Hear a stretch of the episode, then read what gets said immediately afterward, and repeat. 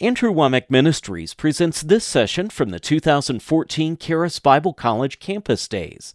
We pray that the Word of God will come alive in your heart as you listen. So let's go back to Mark chapter 4. I've been talking about the power of the Word, the integrity of the Word, how that the kingdom of God operates off of the Word of God the same way that the physical realm operates off of seeds. The Word of God is a seed. Whatever you need, you put it in your heart, and you have to get it below the surface so that the devil won't steal it away. You have to protect it against affliction and persecution and get root in yourself, get it strong. You have to get to where you don't let the cares of this life, the deceitfulness of riches, and other things steal the word from you. And if you'll do those things, you will bring forth fruit. But even among the last type of person here that brought forth fruit, there was still a variance. Some people only brought forth 30 fold, some 60, and some 100. The Word has the exact same potential for a hundredfold return in every person's life. It depends on how much you, you give yourself to it, how much you commit yourself and renew your mind. That's powerful truth. So let's turn over to Mark chapter 4. And in verse 35, it says, In the same day, when the even was come, he said unto them, Let us pass over unto the other side. And when they had sent away the multitude, they took him, even as he was in the ship, and there were also with him other little ships. And there arose a great storm of wind, and the waves beat into the ship, so that it was now full. And he was in the hinder part of the ship, asleep on a pillow. And they awake him and said unto him, Master, carest thou not that we perish? And he arose and rebuked the wind and said unto the sea, Peace, be still. And the wind ceased, and there was a great calm. And he said unto them, Why are you so fearful? How is it that ye have no faith? And they feared exceedingly and said one to another, What manner of man is this that even the wind and the sea obey him? There is a lot in this passage, more than what I'm going to be able to share during just, just this time. But let me go back to verse 35 and look at the very beginning of this. It says, in the same day. Did you know that's important? The same day as what? Again, I mentioned this very first night, but Mark chapter 4, and you have to combine this with Matthew chapter 13 and Luke. And if you put all of these things together, there were a total of 10 parables that Jesus taught about the woman who lost a coin and went and swept until she found it, about the one that lost the sheep, about the tares and the weed, about the sower sowing the seed, the parable that I covered first, about the man that just casts seed into the ground and sleeps and rises night and day, the one about the mustard seed. All of these things were taught in one day. Every one of them was about the Word. It was showing you how the Word of God is what makes the kingdom of God function. And so that same day, that's important that you understand this because what happens right here is dependent upon the fact that he had spent all day long teaching them about the importance of the Word and how the Word works. And so that same day, it says that he, uh, when even was come, he said unto them, Let us pass over unto the other side. You know what he was doing? He gave them a seed, he gave them a promise. He gave them the word. This is the one who spoke the worlds into existence that said, Let there be light and there was light. And the same one who said that, and man, I can't even imagine all of the power that was released by him just saying, Let there be light, and boom, there was light. The universe was created. The same one who said all of that said, Let's pass over to the other side. You know, in those words is this creative power of God. Every word of God, the angel told Mary this when she says, Let it be unto me according to thy word. And he says, uh, She said, So be it unto me according to thy word. In one of the other translations, it says, For every word of God is not without power of fulfillment. In every word of God, there is power to fulfill. When the Lord spoke to uh, Peter and said, Come, that's all he said, just one word. That one word had enough power in it for him to walk on the water. You know, most of us just read this and we get to thinking that we have to read huge volumes of Scripture to do any good. One word, one word from God is enough to overcome anything in your life. Man, that's awesome. And we just don't really appreciate it. You know, in our society, we put a lot of emphasis on how many words people say, not, not necessarily the integrity and the power of the very words that they say. But I'm telling you, one word from God is enough to change your life. One word. And Jesus said, Let's pass over to the other side. He did not say, Let's go halfway and drown. he said, Let's pass over to the other side. And they just didn't really appreciate, they didn't fully understand that this is God Almighty saying something that the whole universe had to conform to. They didn't put the emphasis on God's Word that they should. If they would have really done it, then I guarantee you they had a promise. Jesus said, We're going to the other side. And I can guarantee you there's some of you that God has spoken to about coming here to the school and stuff, and you've heard a word from God, but then you get to thinking about, man, am I going to go out there and die? Am I going to be able to get a job? Is my needs going to be met? Is this going to happen? And it's just because you don't understand how powerful the Word of God is. If God told you to do something, then just do it. And that's where the miracles come. You know, I'm not going to spend a lot of time on this, but one of my favorite things to teach on is in 1 Kings chapter 17, where God told Elijah to go to the brook Cherith, and he says, I have commanded the ravens to feed thee there.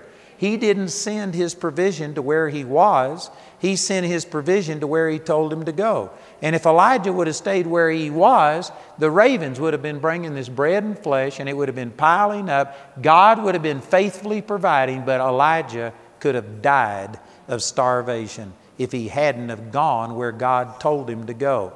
And if God has told you to do something, then don't sit back home and say, God, you make all of the provision and then I'll go. Your provision is there.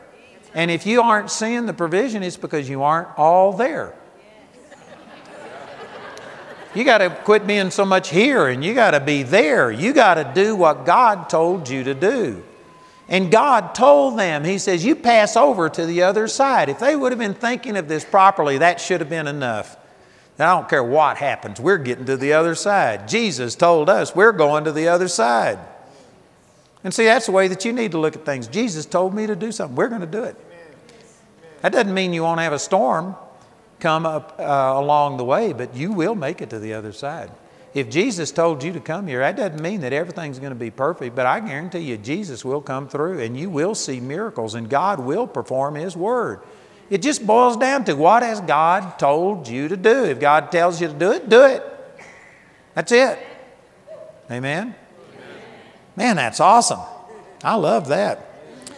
So he says, Let's pass over to the other side. And when they had sent away the multitude, they took him even as he was in the ship. And there were also with him other little ships. And there arose a great, great storm of wind, and the waves beat into the ship, so that it was now full. You know, here's another point out of this story, and that is that some people think that if God is in this, then everything's just going to work. And this is how they discern whether or not God is really in something, is whether everything just works out. There's people that'll say, if God wants me to come, then He's going to sell my house, He'll get me a job, He'll settle this problem, He'll do this. And they discern God's will by whether everything works out. Did you know Paul said this? He says, Pray for me because there is a great and effectual door opened unto me, and there are many enemies. I don't believe that you can just let circumstances dictate to you whether you're in the center of God's will or not. I don't think that that's right. But if you were going to do it, which isn't right, it is scripturally more accurate to say if everything goes wrong, it's probably God.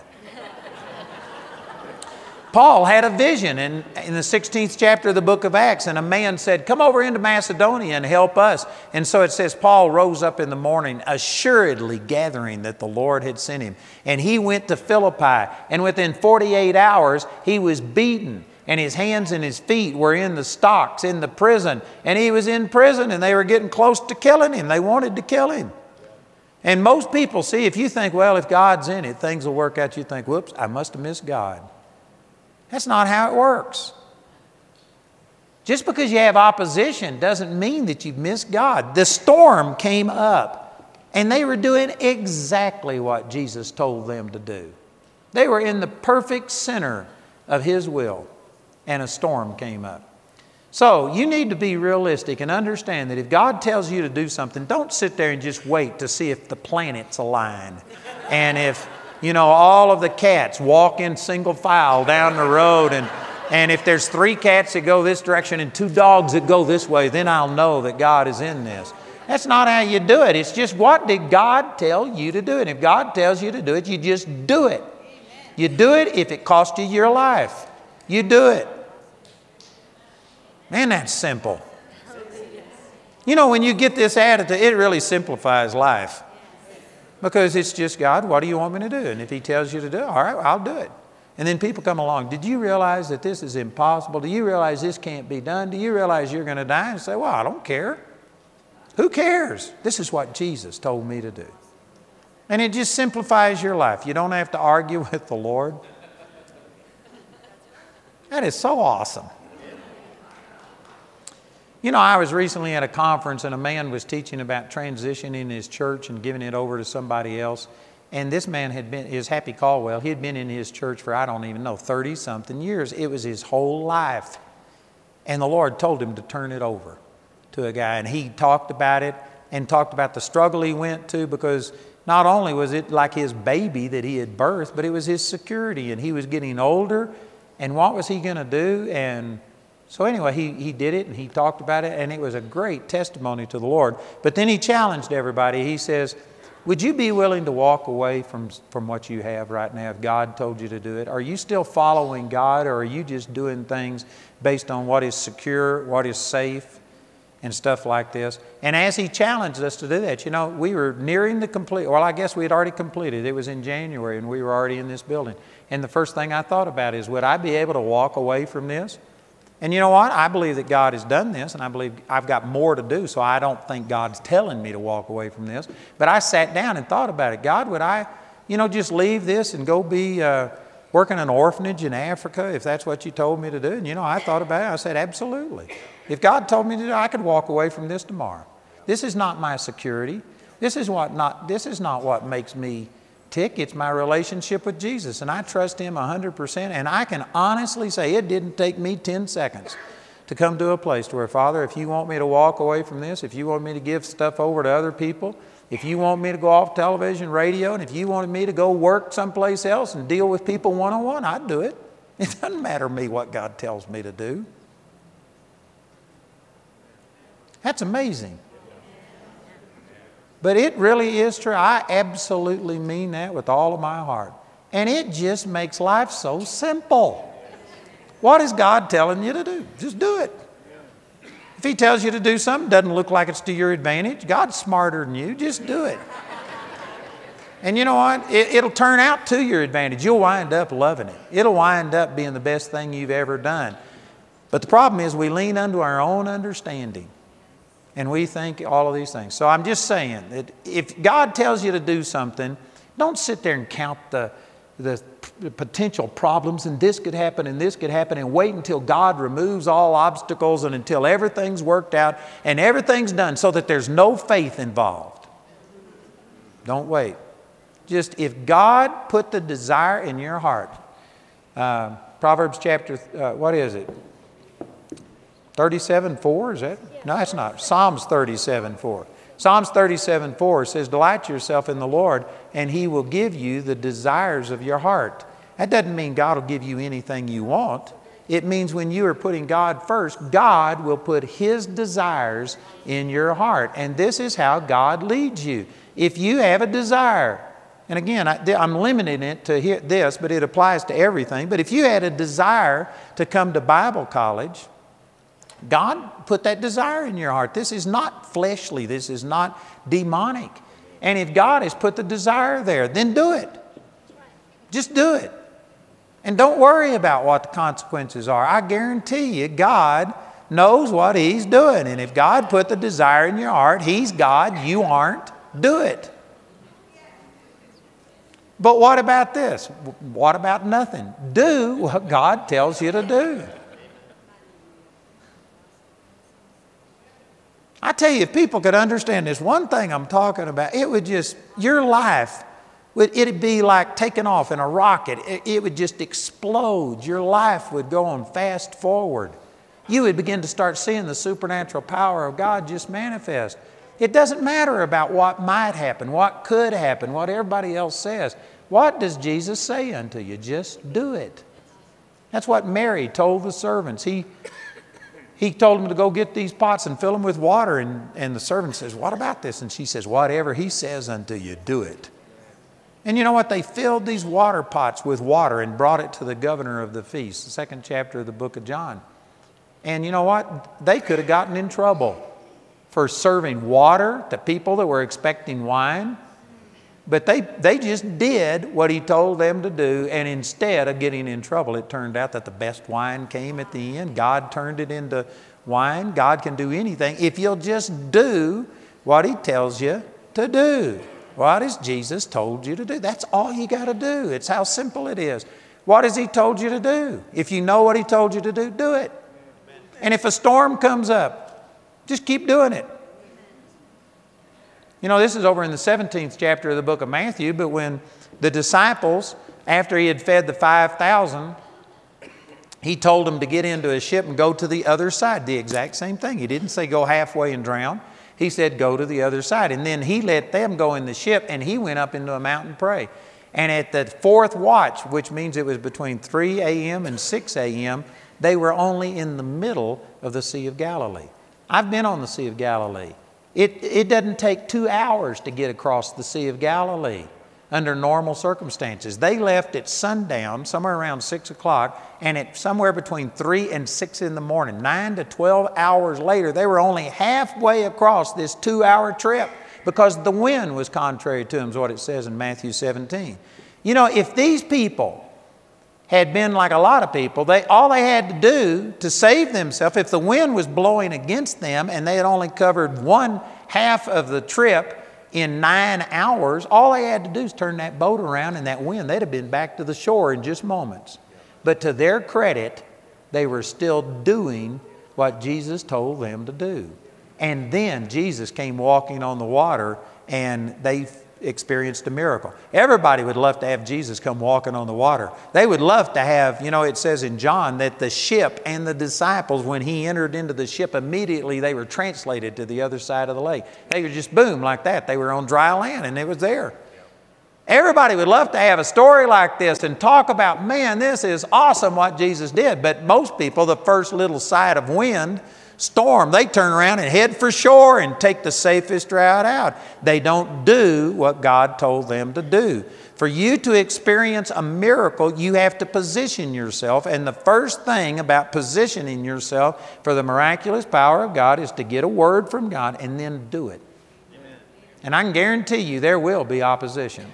Satan will come against you, but then you'll get a miracle out of it. God will come through, He'll provide, something will happen and your life will never be the same. But most people are playing it too safe. They're shooting at nothing and they hit it every time. Man, you need to do something. And if God has spoken to you, if He hadn't spoken to you, don't do it. But if God has spoken to you, do what God told you to do. And there may be storms come, but who cares? You'll make it. He's got, you've got His word. You're going to make it to the other side. So they ran into this uh, storm. And in verse 38, he was in the hinder part of the ship asleep on the pillow. And they awake him and said unto him, Master, carest thou not that we perish? Boy, this is just this is just like us. You're in a storm, your boat's full, it looks like you're going to sink, and Jesus is asleep. And you know, this wasn't a cabin cruiser that had berths below deck and Jesus was dry it says that the boat was now full. That means that Jesus was soaking wet. He was probably floating on the water. he knew what was going on. He was either in such a sound sleep, it was a supernatural sleep, or he probably knew what was going on and he wasn't doing a thing to help. And they woke him up and says, "Don't you care that we perish? You ought to do something. Get a bucket and bail, row, do something. You aren't doing anything. We're dying and you aren't doing anything. It sounds kind of like us. When we are saying, God, why aren't I healed? Don't you care that I perish? God, don't you care about my finances? God, don't you care about what's going on? And we think that it's God that hadn't done something. You know what God's part is? He gives you the seed. He gives you the promise. He already had done his part. He says, Let's go to the other side. And I can guarantee you, with Jesus in that boat, there was no way that they were going to perish. They were going to make it to the other side. But it wasn't his responsibility to get them to the other side. He gave them the word, he gave them the power. And if they would have stood on that word, they could have commanded the wind and the storm to stop. God gave them the authority that they need when He spoke a word to them. And that's God's part, is to give you the promise, to give you the word. And in those words, there is enough power to accomplish whatever God tells you to do. Again, I'm not trying to glorify this building, but I'm saying this building is a testimony to what I was talking about. God told me to do some things, and I didn't have the wherewithal to do this. And yet God told me to do it, and I just believed, and because of it, the word that God spoke to me in, May, in June of 2009 is now physical and in manifestation and paid for debt free because a word was given, and all I did was stand on it. And I've had people tell me it couldn't be done. I remember when my guys came to me and said, The city has shut you down, it's over, they won't give us the permits. And I didn't ignore what they said, but I said, well, something's going to happen because that is not the word that God gave me. I said, there is a way forward. And so we started meeting about it, and praise God, we got it done. But I'm saying all you got to do is get a word from God. And that doesn't mean that everything's just going to work perfectly, but you will make it to the other side. If you don't doubt, if you believe what God says, you will see the manifestation of it. The word is infallible, it's an incorruptible seed. It never fails. Man, God has been faithful, faithful, faithful to His Word. It says He upholds all things by the power of His Word. Hebrews chapter 1, verse 3. The universe is held together by the integrity of God's Word. If God ever broke His promise, if He ever failed to do something, the universe, you and I, everything would self destruct. It's held together by the power of His Word. God's word will never fail. People fail to believe it. It says in Hebrews chapter 4, verse 2, that the word preached unto them did not profit them, not being mixed with faith in them that heard it. You've got to believe it. If you don't mix it with faith, then it doesn't germinate, it doesn't release its life. But if you stand on the Word of God in faith, the Word of God never fails. Never, ever, ever fails. Jesus' part was to give them a word, and He had spent all day long teaching them eight par- ten parables about the Word and how powerful it is and how it works. And this was like his pop quiz. He had been teaching them now, guys, let's see what you do. See what you learned. Let's get into the boat and go to the other side. And he goes to sleep because he had done his part. He spoke the creative power of God that guaranteed that they would get to the other side. Now he was going to say, Are you going to believe everything I've been teaching?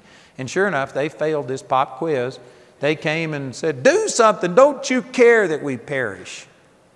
I'm telling you, anytime you feel like God's forsaken you, why hasn't God done something? Oh, God, why don't you move? God, how come this happens and that? It is never God that has ever failed to do anything. But you know, as Wendell was saying, we have to let the Word dwell in us richly. We have to let this mind be in us, which was in Christ Jesus.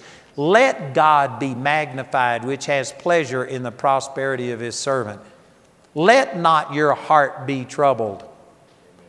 It's us that has this decision. God's Word will work, but you have to work it. You have to put faith in it. You have to stand on it. These guys came and started saying, God, why has this happened? And if you ever get to a place to where, God, why aren't you doing something? It's not God who hasn't done it. I guarantee you, God has spoken a word. God has given you promises, not only the written word, but He will take the written word and then He'll speak a rhema word to you and give you specific direction and show you what to do. And if your life isn't just on track and hitting on all cylinders, it's because somewhere you haven't done what God told you to do. It's possible your heart is so hard that you haven't heard it, but most of the time, God has spoken to us, and we've let circumstances and fears and our test and our fleece that we put out fleece us. Amen. And we just haven't followed through with what God told us to do. I'm telling you, you don't need to say, God, why aren't you doing something? God's done His part. He's now seated at the Father's right hand. And Jesus is not the one that's directly healing people. He put this power in us. And we have to believe that we now can heal the sick, cleanse the lepers, raise the dead. Freely we receive, freely give. And we go out and lay hands on the sick, and it flows through us. It's God's power, but it's in us, and it's activated by your faith. You've got to heal the sick with God's power, but you do it. You stand and rebuke the devil, and he will flee from you. You act on the word of God instead of just praying and saying, Oh God, we are nothing, we have nothing, we can do nothing. But we believe that you can do all things, stretch forth your hand. You'll die like that. That's not a good prayer. You need to believe that He's done His part. Thank you, Father, that you gave me an authority and power, and now I will resist this thing. I cast this thing out, I command it to go. Man, that's awesome. But they were trying to wake Jesus up. Don't you care that we perish? I can just, you know, it's hard to talk when you got your thumb in your mouth. I can just hear these people trying to talk. You know, don't you care that we perish? And in verse 39, he arose and rebuked the wind and said unto the sea, Peace, be still. Boy, this is a whole nother subject. But you know what? He said, Peace, and then be still. He spoke and stopped the wind first and then told the sea to be still. If he hadn't have done both of those, if he had just said peace, it would have taken a lot longer for the sea to become still. Because it would have just naturally have start settled down. It might have taken 30 minutes or an hour, but he said, Peace, be still. When you're ministering healing, you have to rebuke the devil and say, Get out of this body in the name of Jesus. And then you loose the anointing of God to go in and repair the damage that the devil has done. But some people just rebuke the devil and you may break Satan's power, but then you're left with all the crippling effects that that disease has done in your body and you didn't you didn't speak to your body. You rebuked the devil, so you've stopped it. It's not getting any worse, but you aren't getting any better because you haven't spoken peace. And be still to your body. There's a great lesson in that. And then he said unto them, Why are you so fearful? Like, duh, we're drowning, amen. We're in the midst of a storm, the boat's full, we're to die. And he's saying, Why are you so fearful? And then he says, How is it that you have no faith? Most people would think, Well, that's not a lack of faith. They were in a life threatening situation.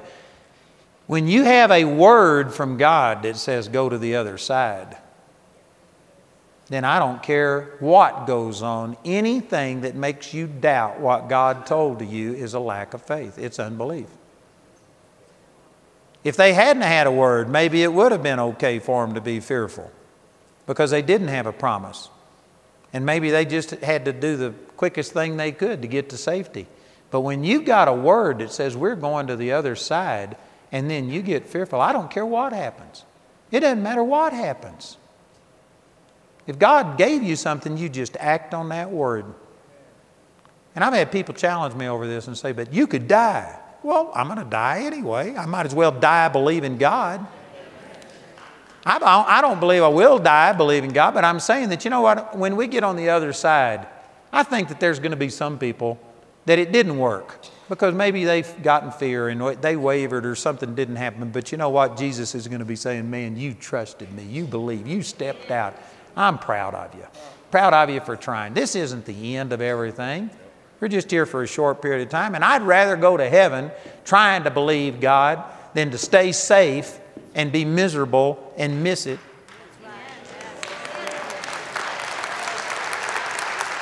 It's like a little kid riding the bike. Nobody does it perfectly, and you fall and you stumble, and you don't have to. There's no reason, but it's just your own fear and your lack of confidence. But the parent doesn't sit there and say, You stupid kid, if you would have done what I said. No, the parent encourages them. You know, you did good. You went five feet. Try it again. You can do it better. God, faith is what pleases God. And I believe God is more faith, more pleased with a person who fails because they tried and believed God than He is with people that won't try because they're in unbelief. Faith is what pleases God. And He doesn't look at things exactly the way we do, as this is a great success and this is a failure. He looks at our heart. And if you're believing God, then man, you're a success. And conversely, If you aren't believing God, you're a failure. It doesn't please God. There's some of you that are playing it very safe. You are very successful. You may have awards and trophies to your name. People may, you know, ooh and ah as you walk by, but if you aren't believing God, you're nothing. I'm saying that in love. I'm not trying to criticize you, but I'm saying we need to reevaluate things and quit basing it on just physical, natural stuff. It's all about what has God told you to do? Why are you so fearful? How is it that you have no faith? Well, uh, there's a storm. You don't understand. I've got this problem. I've had people come to me before and say, But I'm living on the streets. I don't even have a house. I'm just sleeping under a bridge. How can I come out to Charis Bible College? I said, We got bridges. I said, We got streets. Come out here and sleep on a street. I just don't understand that. Amen. If you're under a bridge, what have you got to lose, is the way I look at it. What is it that you're worried about? We've had people actually that said, But I've got two dogs. And the director of our Bible college said, We got dogs out here. I said, Kill them. Amen. Just go. I don't want you to kill your animals. I'm an animal lover, but I'm saying that you know what? If a dog was standing in the way of me doing what God said, or a cat, forget it. I'll turn them loose. I'll give them to the Humane Society. I'll give them to somebody else. I'll do but no dog or cat's going to stand in the way of me doing what God told me to do. Amen. I just don't think this way. It just is weird to me that people would have God Almighty talk to them and then you sit there and debate. I just don't understand it. I don't even want to understand it. I don't even want to sympathize with you. I'm telling you, if God told you to do it, do it. The Word of God is the most precious thing that He's ever given us outside of Jesus and the Holy Spirit. The Word of God is awesome. And to have God Almighty speak to you is just, what a privilege. What an honor. Man, how blessed are we? You know, if I was God, I don't think I'd spend all day with me. I certainly wouldn't spend all day with some of you. And yet, God will never leave you nor forsake you, and He's constantly leading you and speaking to you and guiding you. And, and you're going to debate whether or not you follow His leading. I just don't understand this. I'm not saying I do everything right, but I can, I can honestly say with a pure conscience, I am doing everything that God has revealed to me, or I'm in the process of doing it. There's not a single thing that God has spoken to me that I'm not in the process of trying to do. I just made some decisions. One of the hardest things I've ever done, but I felt like it's what God told me to do. And if He tells me to do it, I'll do it. I'll do it. Whether it's what I want done or not, I'll do it. It's a great way to live. It's the only way to live. That's awesome. I just pray that God has really impressed you this week with how powerful His Word is and that you'll give it first priority. And whether you come to Bible college or not, you can take the word and go out and just start doing what God says. And I promise you, if you do that, it'll transform your life. You'll never be the same. You know, I just can't stand getting up, going to work, coming home, watching TV, going to bed, getting up, going to work. That's boring. You start letting the Word of God take root in your life, your life will not be boring. He can lead you in different ways. Not everybody has to come through Charis Bible College. But I guarantee you, you put God's Word first and you better put your seatbelt on. You better buckle in because you are in for the ride of your life. There will be awesome adventures. There will be times that, just like Wendell said, He'll terrify you before He edifies you. Amen. There will be sometimes right about as you're cresting that first hill, I want out. But, and you start down that thing, and you'll just you'll see God do miracles. I've got so many miracles. I've got so many testimonies of miraculous things. My life has just been blessed, blessed, blessed. And it all comes because just God spoke to me. You know, tomorrow it's going to be 20, uh, 46 years ago tomorrow that God spoke to me and touched my life. And he started giving me a series of things to do. The very first thing he do, told me to do was to quit school, which I lost $350 a month from my father's Social Security. I got criticized by every person I knew, but just two or three. And I got drafted and sent to Vietnam. Could have cost me my life. But you know what? I knew it's what God told me to do. And I was absolutely content. And if I died in Vietnam, I would have been fine because I knew I did what God told me to do. And I never had any fear in Vietnam. I was in a bubble. I was in a place where the place was overrun within two hours of when I left. I was a chaplain's assistant, and the chaplain came in to basically minister Protestant last rites to these people. And we held a service, and it was under fire. And you could see the muzzle fire from the weapons. And we flew out, and our helicopter took all kinds of fire, and we were the last people to get out. And that hill was overrun, and nearly every person on it was killed. And you know what? I was there and you could see this. And I was just so in love with the Lord. I was just praising uh, God, this is awesome. I was just worshiping the Lord and thinking, man, I could be in heaven by midnight. Before this day's over, I could be seeing you face to face. And I was so happy and I was rejoicing and praising God.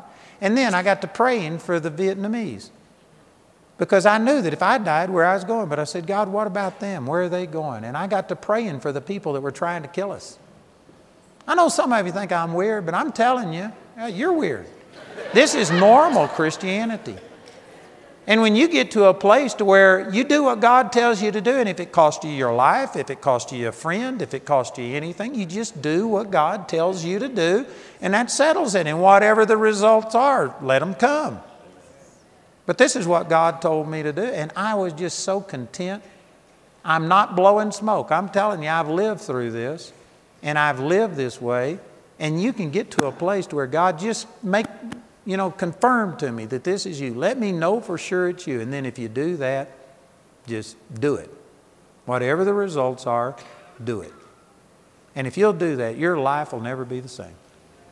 Father, I just pray for everyone here, and we have shared the best we know how to about the power of your word, about how trustworthy you are, about what an honor it is to have you speak to us. Father, we've shared these things. We, I ask that the Holy Spirit just quicken faith, that they mix this word with faith, and that, Father, they'll step out of the boat, that they'll do whatever it is that you're speaking to them to do. And Father, I thank you. I believe that as we do this, we just thank you in advance that there are going to be transformations. We will be transformed by the renewing of our mind. And that we will see your good and acceptable and perfect will of God. Father, we thank you in advance for the healings, the marriages that'll be healed, the lives that'll be changed, the joy that will come, the relationships that will be built the future that will be changed, not only for them, but for all of the people that you send them to. Thank you that nations will be changed. Father, that thank you that people on the other side of the world will be affected because of decisions made right in this place today. Father, we just thank you in advance for the awesome things that have been started and are working, and we, we can't see what the full potential of it is, but I know that you know. And Father, we want to reach our full potential. So we just make a commitment that whatever you say unto us, we're going to do it. Whatever you say, we do it. Thank you, Jesus. Hallelujah. Father, we make that commitment. In the name of Jesus, amen. Let me ask, you know, I'm not trying to pressure anybody, please don't misunderstand, but if God has spoken to you, you may have a thousand things. I'm, I'm talking about if God has spoken to you about coming to Charis Bible College, you may have a lot of things that you got to work out. You may have to go talk to your mates. You may have to do all kinds of things. Who knows? But don't base your decision on whether or not you're going to do what God told you on circumstances. If you know that God has spoken to you about coming to this school, it may not happen this coming year, but if you know that He's spoken to you, I want you to just make a commitment right now that I will do what God tells me to do.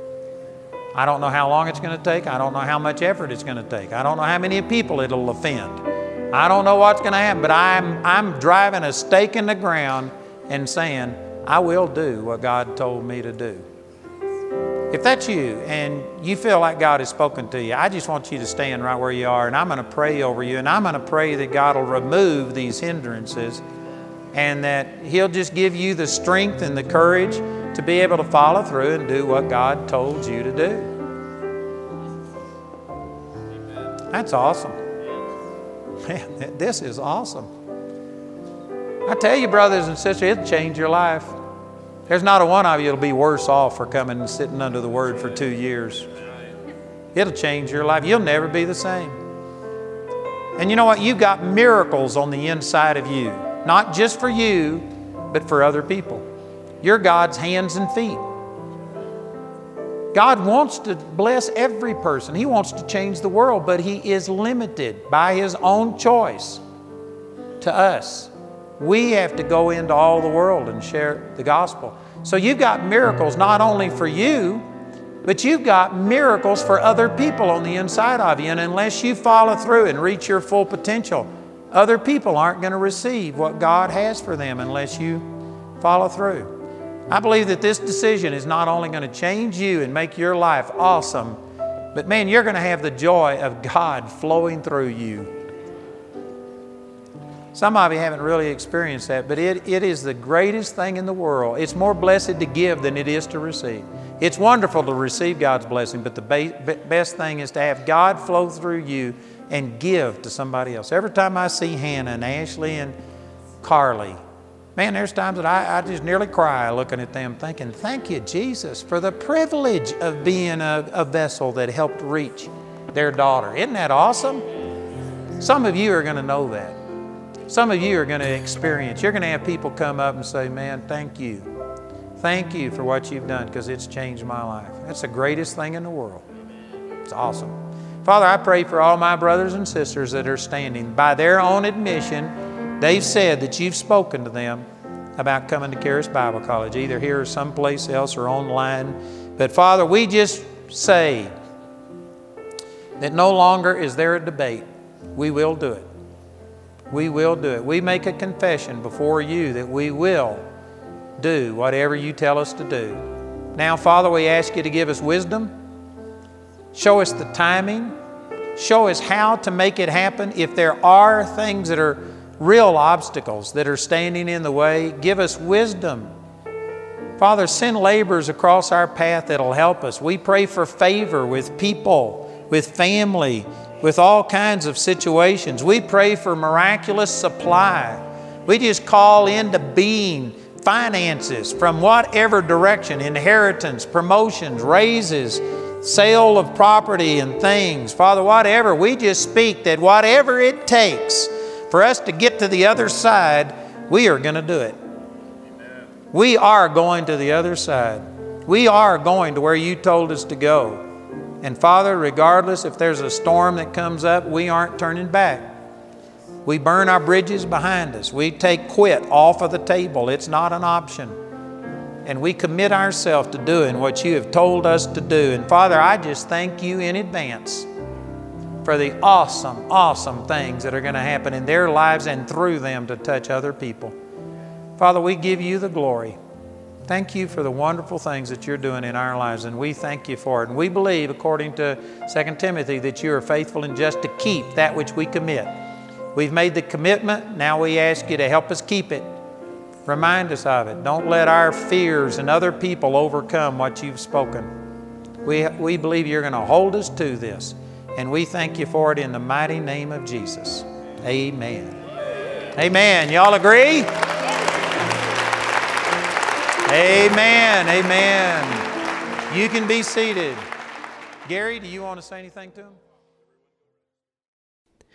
We hope your heart has been quickened by hearing the Word of God through this message. It's the faithful support of people like you who make this ministry possible we invite you to prayerfully consider becoming a partner with Andrew Wommack Ministries. We maintain a website at awmi.net. Our helpline number is 719 635 1111, or you can write us at P.O. Box 3333, Colorado Springs, Colorado 80934. Until next time, we pray that you'll reach out by faith and receive everything that's yours through God's grace.